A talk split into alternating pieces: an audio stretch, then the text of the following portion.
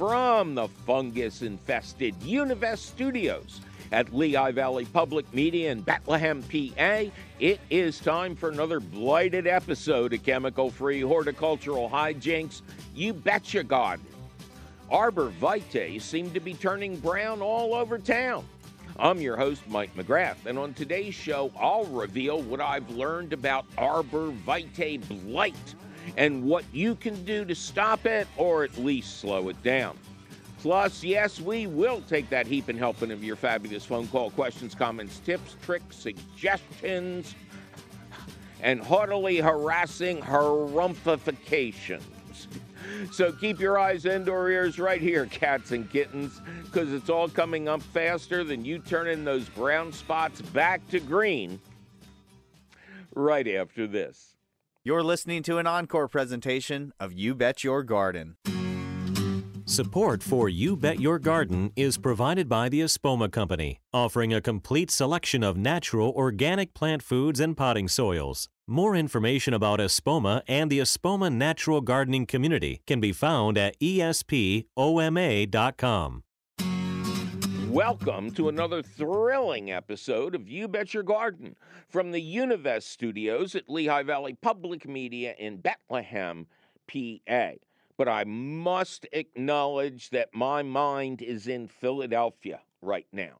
I am not getting ahead of myself. I don't want to throw a Kinahara at the team, so I'm just wearing my National League pennant Phillies gear. And hey, come on, kids, the pennant is something. You get a ring, you know. And Bobby the bobblehead is excited about games too, aren't you, Bobby? Yes, once again, kids, I have lost it. But I'll pull it together to take a couple of your fabulous phone calls at 888 492 9444. Jennifer, welcome to You Bet Your Garden. Well, thank you. How you doing, Jen? I'm doing great. How are you? Um, just ducky. All right, where where are you? Um, we are, uh, well, I'm actually at work, which is in northern Kentucky, but I live in Cincinnati, Ohio. Okay, so I presume your question is about Cincy. Yes. All right, what do you got? So I live in a pretty urban setting. On uh, Cincinnati is pretty hilly, Mm-hmm. and uh, we're right near downtown. Um, and our hill, our house is on the side of a hill, and built in 1865. It's an older home. Mm-hmm. and we have two large stone, I guess you would call them stone planters in front of the house instead of a regular yard. Mm-hmm. Um, obviously, we didn't have a garage in 1865, so they were put in. Where'd they? um, Wait I a minute. After Where- that, Where'd they? Where? Where'd they keep the horse? I'm not sure. I'm not sure. Maybe on the sidewalk. but yeah, so the, the, when they, I think when they built the garage, they put these stone planters in because originally it was just kind of a giant planter. Mm-hmm. Um, and I, I, this is, we just moved there two years ago. And I think what's happened is I kind of did this last, it was filled with, of course, boxwoods and a weeping cherry tree. So I took those down since we had kind of a nice fall. And when I went to go into the soil, the soil was hard. So I thought, oh, it's just dry.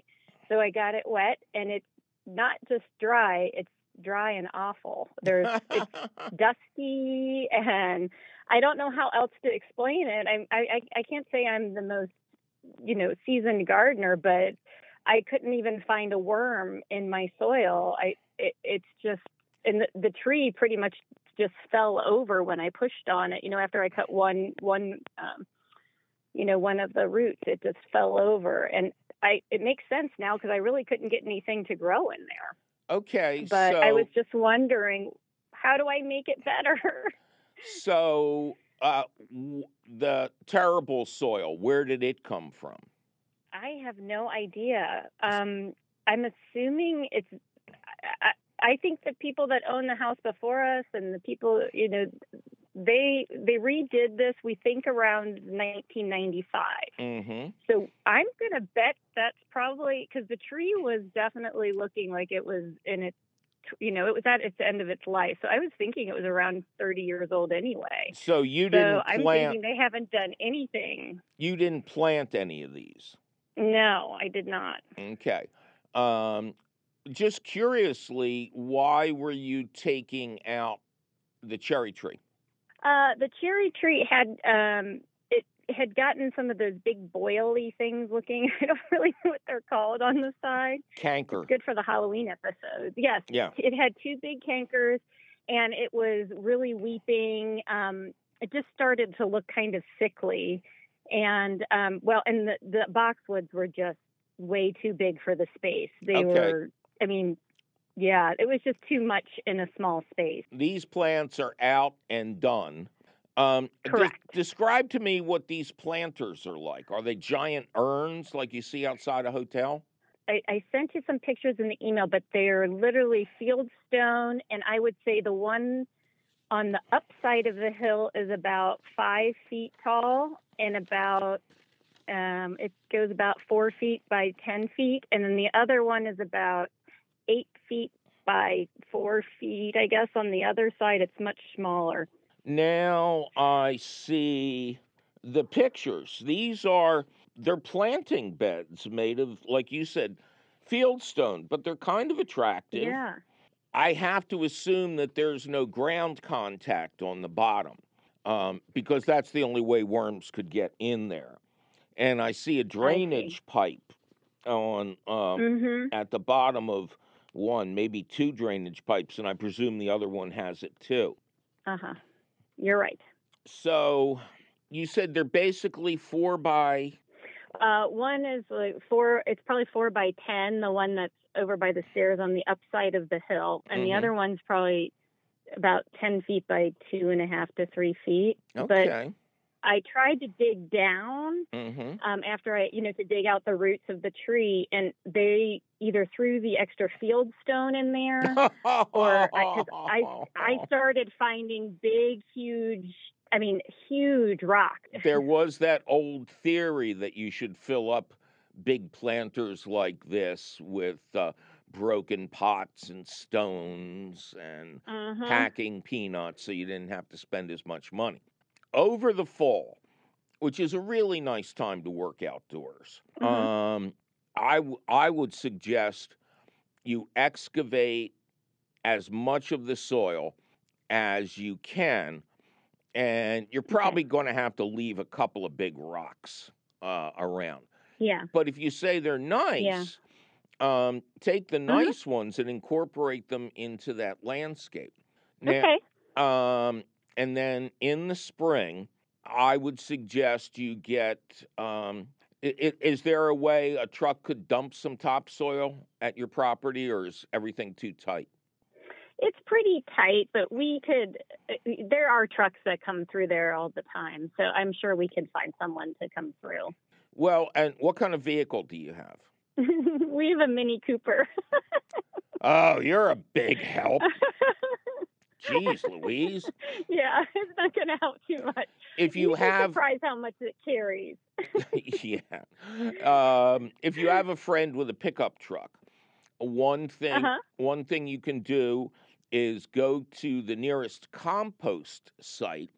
I would imagine uh, Cincinnati uh, collects the fall leaves and makes compost from them uh, for the residents, or a nursery that has a really good reputation and good quality materials hmm and fill up those big rolling trash cans. Um, I Okay. ideally half topsoil, half compost, and buy two big bags of perlite. Uh, that- Okay. that's a popped uh, white material. It's mined. Uh, Mhm. it's really good for lightening your soil. And I Okay. w- I would fill the um, the enclosures, the garden beds, um, 50-50 compost and topsoil. And as you're filling it up, empty one of those huge bags of perlite into each one Okay. then you're going to have fabulous uh, you're going to have fabulous soil um, it would not be cheating if after a rain there's a bunch of earthworms on the ground uh, to trans- hmm transplant them into the soil And then Okay. when you're done that work, you can literally grow anything. What's the sun exposure? It gets pretty much full sun till about two o'clock in the summer, and then um, we're east facing, and but the um, south is uphill, so we don't get as much sun in the winter. I get east. Uh, I get sun from the east, and it's remarkably Mhm. good for plants. So uh, you could grow almost anything out there. Do you know what you want to grow? Well, I was gonna. I I liked. I didn't. I'm not a big weeping cherry fan, but I liked the fact that when we looked out our front window there, there was that little bit of canopy instead of seeing the street. So I wanted to get another tree that was about eight to ten feet, but maybe not as um, horizontal. I guess is a good way because Right. No, the stuck weeping. out into our and yeah. Yeah. yeah. No, you can get ornamental cherries that are straight up. The weeping Okay. is a human bred variety um, to make it look nice. So um, if you th- if you guys are willing to act fast, you Mhm. you can probably get a really high quality pair of cherry trees um, at Okay. like maybe fifty percent off because we're getting into the oh wow. end of the season. And Okay. plant them in the fall and they'll do superb. And with any luck, you'll get the cherry blossoms in the spring. I think that's a great Oh, yeah, use for those planters, but match them. Okay. I will. Okay?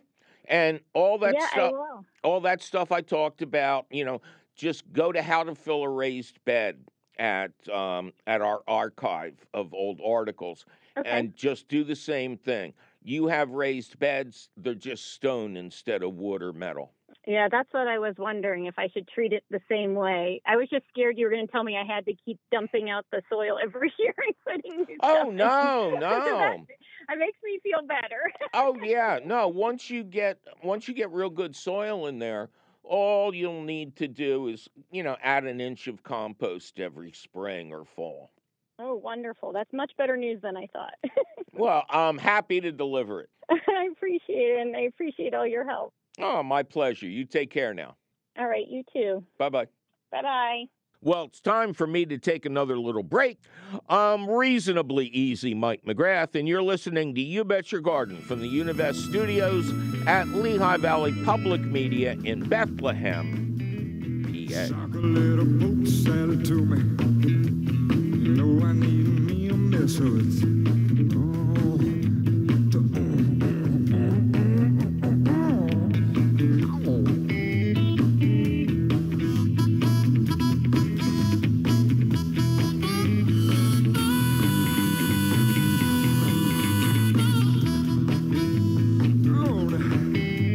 You've been listening to an encore presentation of You Bet Your Garden. Support for You Bet Your Garden is provided by the Espoma Company, offering a complete selection of natural organic plant foods and potting soils. More information about Espoma and the Espoma Natural Gardening Community can be found at espoma.com. You're listening to an encore presentation of You Bet Your Garden. Welcome back to another thrilling episode of You Bet Your Garden from the Univest Studios at Lehigh Valley Public Media in Bethlehem, PA. I am your host, Mike McGrath. Have you noticed that a large number of arbor vitae are turning brown in weird places? What's going on? Well, I found out what's going on, and I'm going to tell you when we get to the question of the week. In the meantime, more of your fabulous phone calls at 888 492 9444. Carol, welcome to You Bet Your Garden. Thank you, Mike. Hello. Hello, how are you, Carol? Enjoying fine weather here in Lebanon Township, New Jersey, Hunterdon County.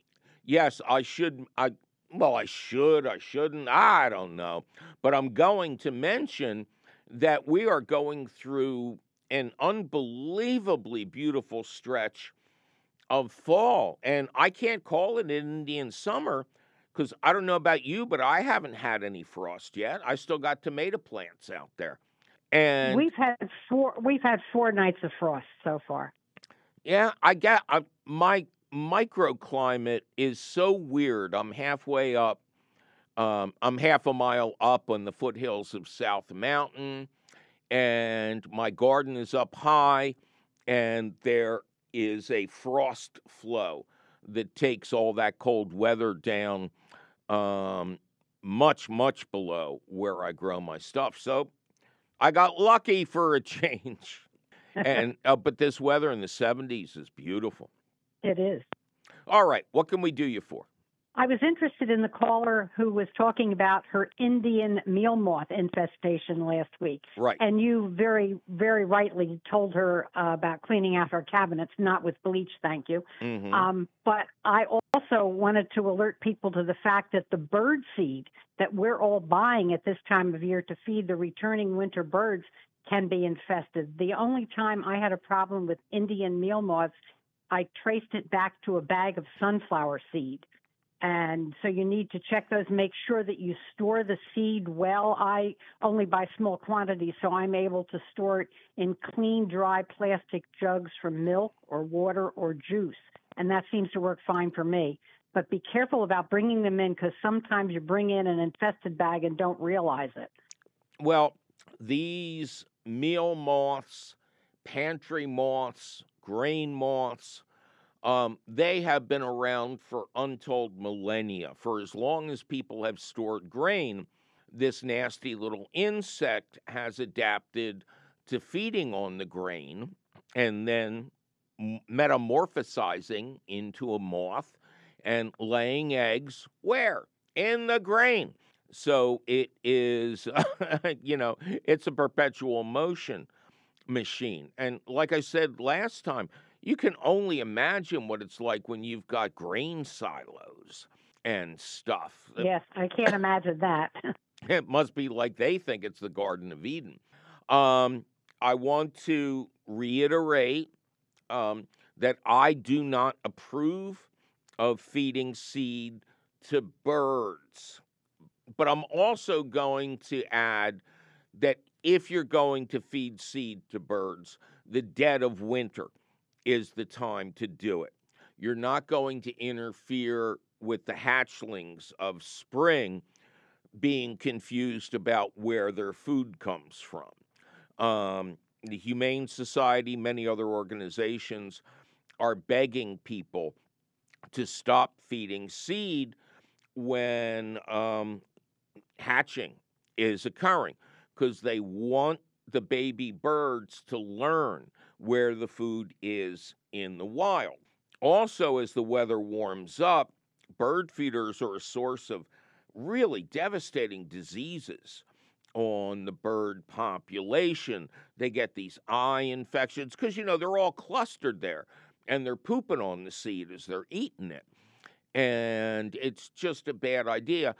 But thinking it over, I don't have a huge problem with feeding the seed in the winter, other than you're encouraging those servants of Satan, evil squirrels, who are attracted to bird feeders more than birds are.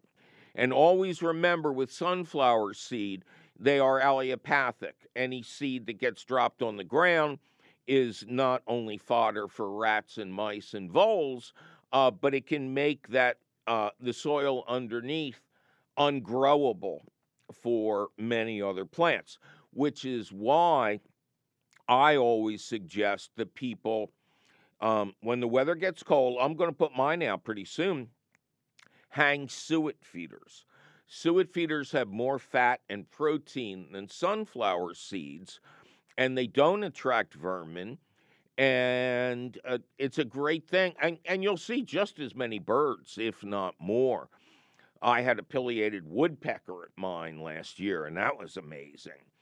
Um, so you're still feeding the birds, uh, but there's no downside.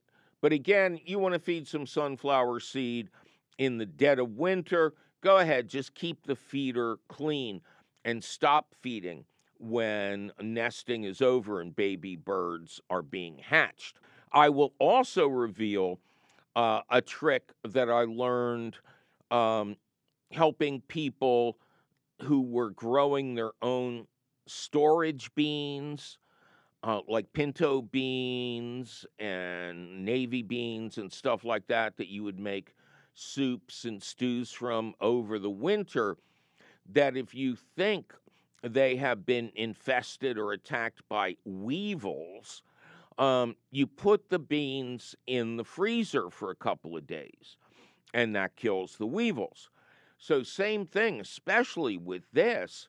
Um, if it's freezing outside, or even just overnights when it gets colder, put your packaged bird seed out there, and you may well kill um, the moths and the caterpillars and the eggs before they have a chance to wreak mischief. I, I bowled her over. well, I don't put feeders out because we have black bears. We scatter our seeds on the steps of our porch and just a few at a time so the birds come in, clean it up, and there's that. But so we don't have the feeder problem because, as I said, we've got black bears. They've looked in our windows. you know, I have lived out in the country uh, for close to 40 years now. I've seen wild turkeys. We've always had a nest of red tailed hawks on our property. We have every kind of bird and rodent you can imagine. And I've never seen a bear. I'm, I'm like almost disappointed. Magnificent uh, creatures, that's for sure. Yeah, and and having grown up as a kid in Philadelphia, I would expect the the bear to be wearing uh, a hat and carrying a picnic basket. So you know, maybe and riding riding a bicycle too. Yeah, that's right. All right. Well, thank you. Thank you for bringing that up. Um, that's something we did not address, and yes, that is a prime source of pantry moth infestations. So I, I hope you have an outbuilding or a shed or something like that. Just keep the seed in there so it doesn't get into the house. That's and, a good idea. And of course, okay, Mike, thank you very much. Of course, in the in the classic cartoon tradition, make up a big sign that says "No bird seed in here." yes, indeed. All right. Good luck to you, Carol. Thank you very much, Mike. Bye-bye. My pleasure. Bye bye. Two little bugs, little bugs, little bugs, little bugs, little bugs, little bugs. Two little bugs, little bugs, little bugs, little bugs, little bugs, little bugs. Two little bugs, little bugs, little bugs, little bugs, little bugs, little bugs.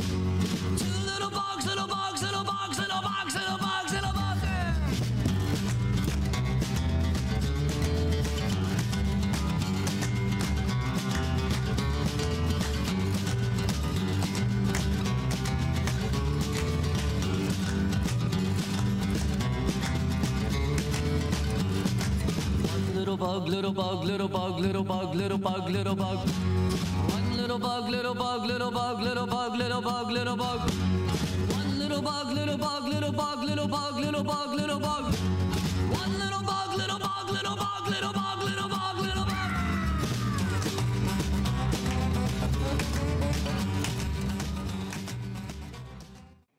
Eight eight eight four nine two nine four four four. Casey at the bat. Welcome to You Bet Your Garden.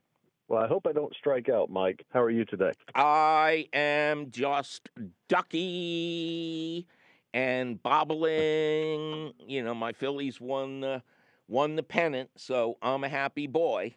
Uh, how are you, sir? If I was doing any better, I'd be a McGrath. oh boy, I got everybody fooled, don't I? And where is Casey? Casey's in the Midlands of South Carolina and Lexington. Oh, okay. So you're inland. Yes. So what uh, you know, generally South Carolina has a very mild climate. Um, is yours any different than that? Are you at elevation or anything? No elevation, uh, pr- pretty mild. Uh, usually around mid-November we get a good hard freeze, and then it kind of cools off from there. Okay, so you do get freezing temps. Yes. Okay. Very good. What can we do you for, sir? Well, my wife and I would like to plant some flowers that will bloom uh, through this fall and into the winter, hopefully perennials. I know that may not be an option, but we didn't know if pansies were our only option and if they would make it past the hard freeze. Oh, yeah. Yeah, they will. Uh, pansies are remarkable. Uh, you know, instead of being, quote, a pansy, they're the toughest flowers around. You plant them in the fall, and uh, they will bloom uh, e- even through the first frost. And they may go a little dormant if you get a rough winter with snow, uh, but they will stay alive and then they will bloom like crazy um, as soon as the weather warms up. Their only uh, problem, so to speak, is that they can't stand really high temperatures. So when we hit summertime, sometime in July, they tend to wither up and pass away. But um, pansies do have a habit of self seeding. I remember I grew uh, a whole bunch of pansies a couple years ago on my front patio, which is stamped concrete. And it has these little uh, openings in it to allow for freeze and thaw. Uh, the next spring, it was crazy. Every little line, every little space was covered with pansies that were growing out of whatever dirt got blown into there. So, in that way, they're kind of perennial, but you're not going to see them in July and August. Very good. Now, let me see. Um, in winter, um, well, at least fall into winter, I tend to think down south, crepe myrtle, which is, to the best of my knowledge, one of, if not the last plant to bloom. And those blooms tend to hold on. So I think that would be a good choice. I'm trying to remember the name of the plant, and my friend Barry is going to kill me because he has a nursery, and I believe it's in West Virginia, uh, Sunshine Gardens. And he sells uh, these remarkable perennial plants, um, one of which the common name is the Christmas lily uh, because it will often bloom right around Christmas time. The blooms persist. Again, it's a perennial, and deer and rabbits and evil squirrels won't bother it. It's driving me crazy now. I'll tell. I, I'll. I'll. I'll scream it halfway home when we're done the show. And um, but if you go to Sunshine Gardens and you find Barry, you'll see an incredible variety of these things. It's like eating away at part of my brain trying to get out. um, fall into winter, um, that's pansy time. Absolutely. Uh, another very good plant would be holly, because obviously, of the leaves persist in the fall, the berries come out. And although there are different color hollies, like my blue holly, sorry, the fruits are all red. It's the leaves that are said to look blue. but again, there's another deer proof plant. Um, doesn't need protection. I've never seen rabbits nibble at the bark or anything like that. And it really is a plant with four season interest. Now, if you want to go crazy, um, uh, weeping willows um, are the first plants to bloom um, in the spring. And, you know, they can bloom again right around Christmas time. There's another plant like it that is escaping my brain here, which is getting old and atrophied. And um, very tiny spring bulbs. The they used to call them minor bulbs, M I N O R. Now they call them special bulbs. Uh, but bulbs like Glory of Snow, Snowdrops, um, these tend to bloom again right around Christmas time, and they can persist until the the quote normal bulbs uh, come up. Things like uh, you know daffodils. So I don't know if any of that suits your needs. It all sounds great to me, Mike. Witch hazel. That's the the other one that blooms at around the same time as willows, and you know the display that witch hazel puts on. It's just ama- just amazing. So I think I think in your climate you've got you've got a good number of plants, but please go crazy on pansies. And in the in the spring when they really start to bloom crazily, don't forget that you can eat the flowers. The flowers are Really? are edible, and you know you put like a dozen pansy flowers on top of a green salad, and suddenly that's something you'll charge fifty bucks for at a restaurant in New York. They are also incredibly nutritious. They are the only plant source, edible plant source of rutin, R U T I N, um, a nutrient that is really hard to find otherwise, but it actually strengthens your capillary walls. Um, so it can reduce or eliminate the look of varicose or spider veins, and it's good for heart health too. The stronger your ca- capillary walls are, um, the better the blood flows. Mike, that's some amazing knowledge you have inside of that yeah, if I, slightly if I aged could brain only, of yours. yeah, if I could only remember the plants that Barry sells. I think I left a runner on third here, you know. And as soon as you're gone, I'll remember it, I swear, you know. That's the way it works. All right. Well, thank you. That's a great question. Thank you. Thank you for your wealth of knowledge. Have a great day. You too, sir. Thank you. Bye bye. Well, it's time for me to take another little break. I'm reasonably easy, Mike McGrath, and you're listening to You Bet Your Garden from the Univest Studios at Lehigh Valley Public Media in Bethlehem, PA. This is 91.3 FM, WLVR Bethlehem, WLVR.org. You're listening to an encore presentation of You Bet Your Garden. Welcome back to another thrilling episode of You Bet Your Garden from the Univest Studios at Lehigh Valley Public Media in soon to be the Christmas city, Bethlehem, PA. That's right, it's time to start getting those gifts, cats and kittens. But for now, we are in the stretch. In just a little bit, we'll get to a very important question of the week about a pair of pathogens that are attacking arborvitae and what you can do to prevent it or try to cure it. That's really important.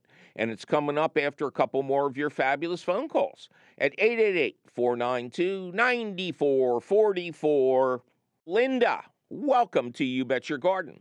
Thank you. How are you today, Mike? I am just ducky. Where are you? I'm in Pennington, New Jersey. So, my problem I have two beautiful trees. They're probably about eight years old. We planted them two years ago. One is a redbud and one is a dogwood. Okay. And they're planted in a meadow kind of area of my backyard. We only mow it every two or three years. okay. And over this past winter, either mice or voles or something uh, decided to make camp at the bottom of the dogwood, Mm-hmm. and they chewed the bark about six inches up from the ground and made a complete ring all the way around the tree. Uh, And I'm afraid it's lost. well, you know that the, your meadow uh, gives mice and voles excellent cover uh, Yeah. to get in there and nibble at the bark. Um, uh, did they touch the dogwood? No, uh, they did the dogwood. The redbud is still good, Okay. so I want to protect that over the winter. I'm I'm figuring I need to mow around it and then cut everything way back so there's nothing next to the trunk that is attractive. But I didn't know if there was anything we could do to save the dogwood. I don't think the mowing is necessary because they're just going to hang out in the long grass and you know take a short walk over to your bark. Uh, Oh. But you can buy at any nursery, uh, nursery or garden center tree guards, and there's many Okay. there's many types. Um, when fruit trees, young fruit trees are sold, they almost always include a tree guard. And one of the most interesting is it's just a long strip of white plastic that's continuous. So it's really easy to wrap around the tree, but it's a deterrent. Um, since this sounds like an out of the way area, you could also just get chicken wire or welded wire fencing and make a little cage around it, not touching the trunk of the tree. Now, I know that everybody will try to sell you products to repair the damage. The only thing that can repair the damage is the tree itself. Anything you apply uh, to the damage is going to make things worse. Okay. Now, Um, so this happened last winter. Yes, and it bloomed and uh, did really well all summer, and has beautiful leaves. They're turning now. It it looks good. and then nothing's wrong. You Uh, always, really? you Okay. always. I know the line is anytime the bark is girdled, the tree is dead, but that's not true of all trees. Uh, for instance, the tree that we get cork from, close up our wine bottles, that cork is the bark, and it's harvested regularly, and the tree doesn't mind. Same with cinnamon that is the outer bark of a tropical tree. So there are there are plants in there that can survive this. But you appear to have done the best thing possible in this situation, which is nothing.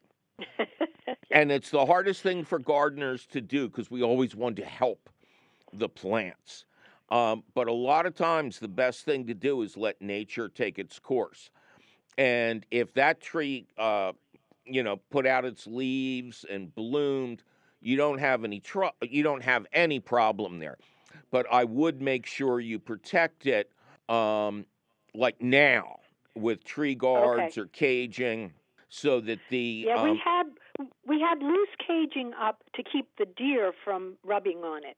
right. So I think we just need to get down to the ground. I'll get a tree tree guards.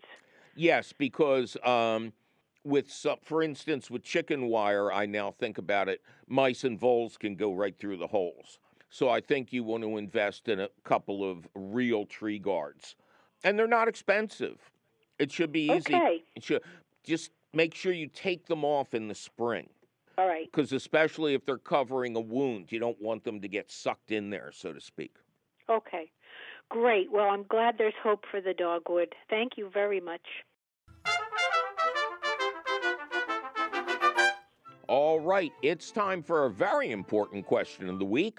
Why are my arbor vitae turning brown?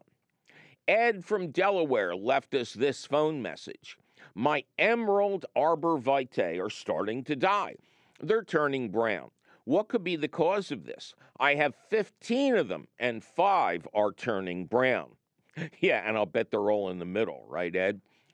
Well, we were originally going to have Ed ask his question on the show in a phone call, and I figured I would offer my usual answers wood mulch touching the trunks of the trees, chemical lawn treatments near the trees, poor drainage, trees planted too deep in the ground, a nearby neighbor spraying herbicides on windy days, or sunspots. But we've gotten this question a lot lately, and I wondered if something else was afoot or a tree. So I decided to investigate and turn it into a question of the week if I found something other than the usual suspects. And did I ever? It wasn't easy, but I finally located a bulletin from the University of Massachusetts at Amherst that told me all about arbor vitae needle blight. Anyone who has any type of arbor vitae on their property should read this bulletin. We'll include the link when we post this article at the Gardens Alive website. Anyway, two pathogens are responsible. Both are poorly understood, virtually unpronounceable, and at least one was unknown before 1989. Note, all arbor vitae are members of the Thuja family, T H U G A, which is why you'll see variations of this word throughout. I quote from the bulletin. Oh, God, am I going to have to? I'm not going to try to pronounce this thing. Let's just call it Philo, okay? Because that's, that's how it starts out. It is believed that Philo is the primary species encountered. This fungus was first described in 1989 and is thought to occur only on Thuja species. But based on submissions to the University of Massachusetts Plant Pathology Lab, this pathogen can also be found on Leyland cypress, false cypress, Japanese cedar, and juniper slash red cedar. Infected arborvitae typically have blighted needle tips and or discolored pale green to yellow needles that may appear desiccated, means they're dried out. Infections often initiate at the needle tip and progress inwards. During wet weather, black pads of fungal tissue rupture through the epidermis on symptomatic needles to release large volumes of spores, which are then blown or splashed onto nearby shoots to initiate new infections. Now, because arborvitae have dense canopies, especially those that have been pruned for deep density, ideal conditions exist for the development of this pathogen. Most infections are likely to become established during wet weather in the spring when new needles are emerging and not yet fully developed. However, the pathogen may also be actively sporulating during the autumn season, especially when moisture is abundant. Overly aggressive pruning and winter injury are likely the most important stresses that lead to infection. The fungus invades the plant at the tips of new shoots, or it can utilize pruning wounds as a source of entry. Once established, it causes browning and dieback that can eventually kill small branches. Overall, the second pathogen, which we're going to call pesta, is more aggressive in comparison to the other one because of its ability to attack stems and small branches. Phyllo is primarily restricted to the needles. Pesta is opportunistic and attacks weakened plants predisposed to infection by drought, insect feeding, mechanical damage, and planting stress. This fungus is a known endophyte, meaning that it can live dormant within the plant without causing disease, an adaptation that allows it to readily overwinter in asymptomatic plant tissue.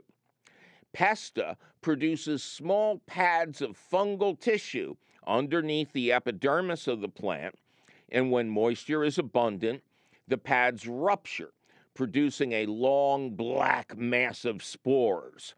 During wet weather, these spores are blown and splashed onto healthy nearby plant parts, initiating new infection centers. The best course of action for management of any needle or shoot blight pathogen is to prune and discard as many infected plant parts as possible.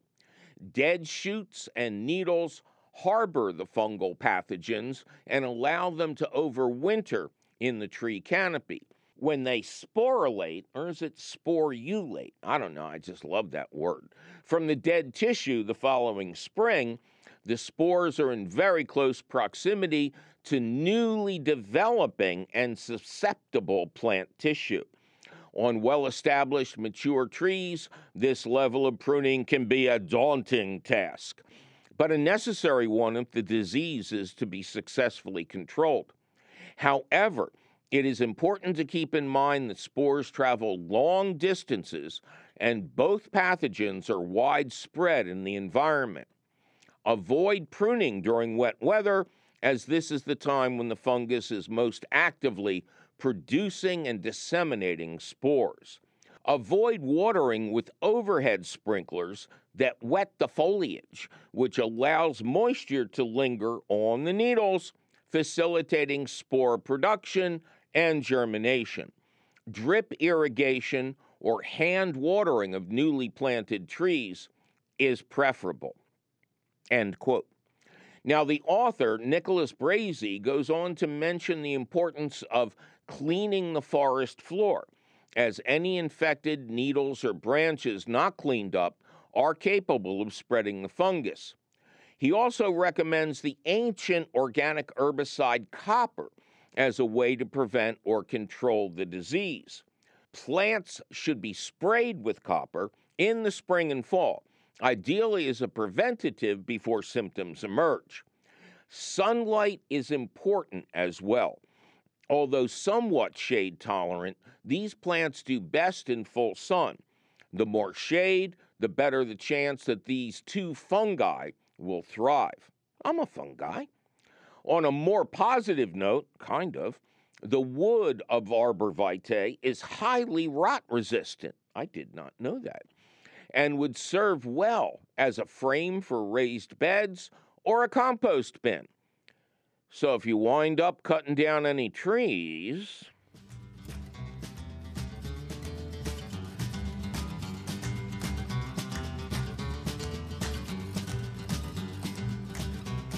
Well, that sure was some depressing information about arbor vitae blight, now wasn't it?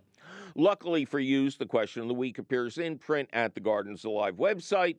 To read it over at your leisure or your leisure or whatever, just click the link for the question of the week at our website, which is still and will forever be youbetyourgarden.org.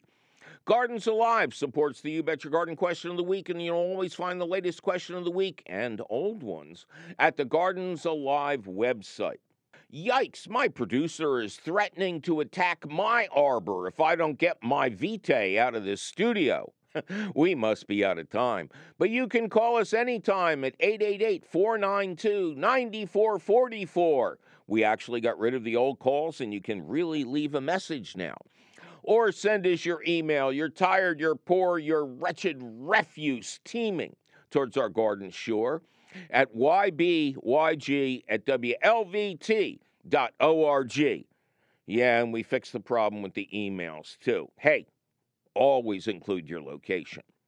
You Bet Your Garden is a half hour public television show, an hour long public radio show, and podcast, all produced and delivered to you weekly. Actually, I think it's strongly from the Univest studios at Lehigh Valley Public Media in Bethlehem, PA.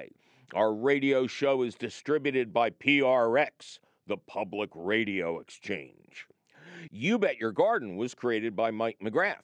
Mike McGrath was created when he awoke one night to find Captain Nemo's Nautilus in his front yard. The living legend of South Street, Ken Queter, is our musical director. Our chief content officer is Yoni Greenbaum. Our angel of the airways is Christine Dempsey. Our sound engineer is the almost always cheerful Charlie Sarah. Sorry about your Mets, Charlie. Our social media director is Amanda Norfleet. Check out her fine work and send her pretty garden pictures of your place so she can post them at the You Bet Your Garden Facebook page. Teresa Radke is our peerless princess of profound production. The always lovely Jonas Bowen is our audio editor. Judicious Jake Boyer takes care of the video. Our directorial director of direction is the harassed and harried Javier Diaz. As always, special thanks to our beloved band of hoodlums, thieves, and card sharks Zach the Tack, Jacob Morris, and anybody else hanging out in the control room. Hmm, or is that hiding out? Our beloved and bedraggled CEO Tim Fallon is wandering the hallways muttering, My name is George Tirebiter. I never lie, and I'm always right. I'm your host, Mike McGrath, and I'm watching helplessly as evil squirrels replace my spring bulbs and garlic with black walnuts. And I'll be cursing those long tailed servants of Satan until I can see you again next week.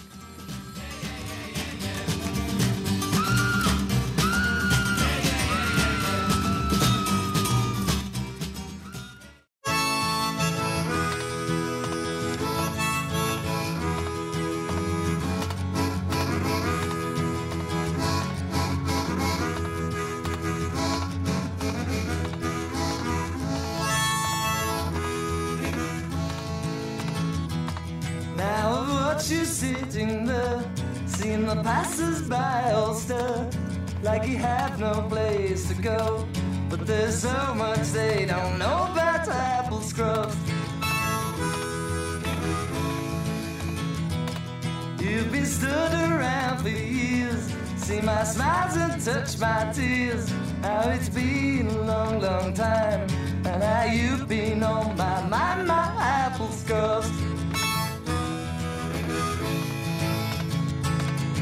Apple scruffs, apple scruffs.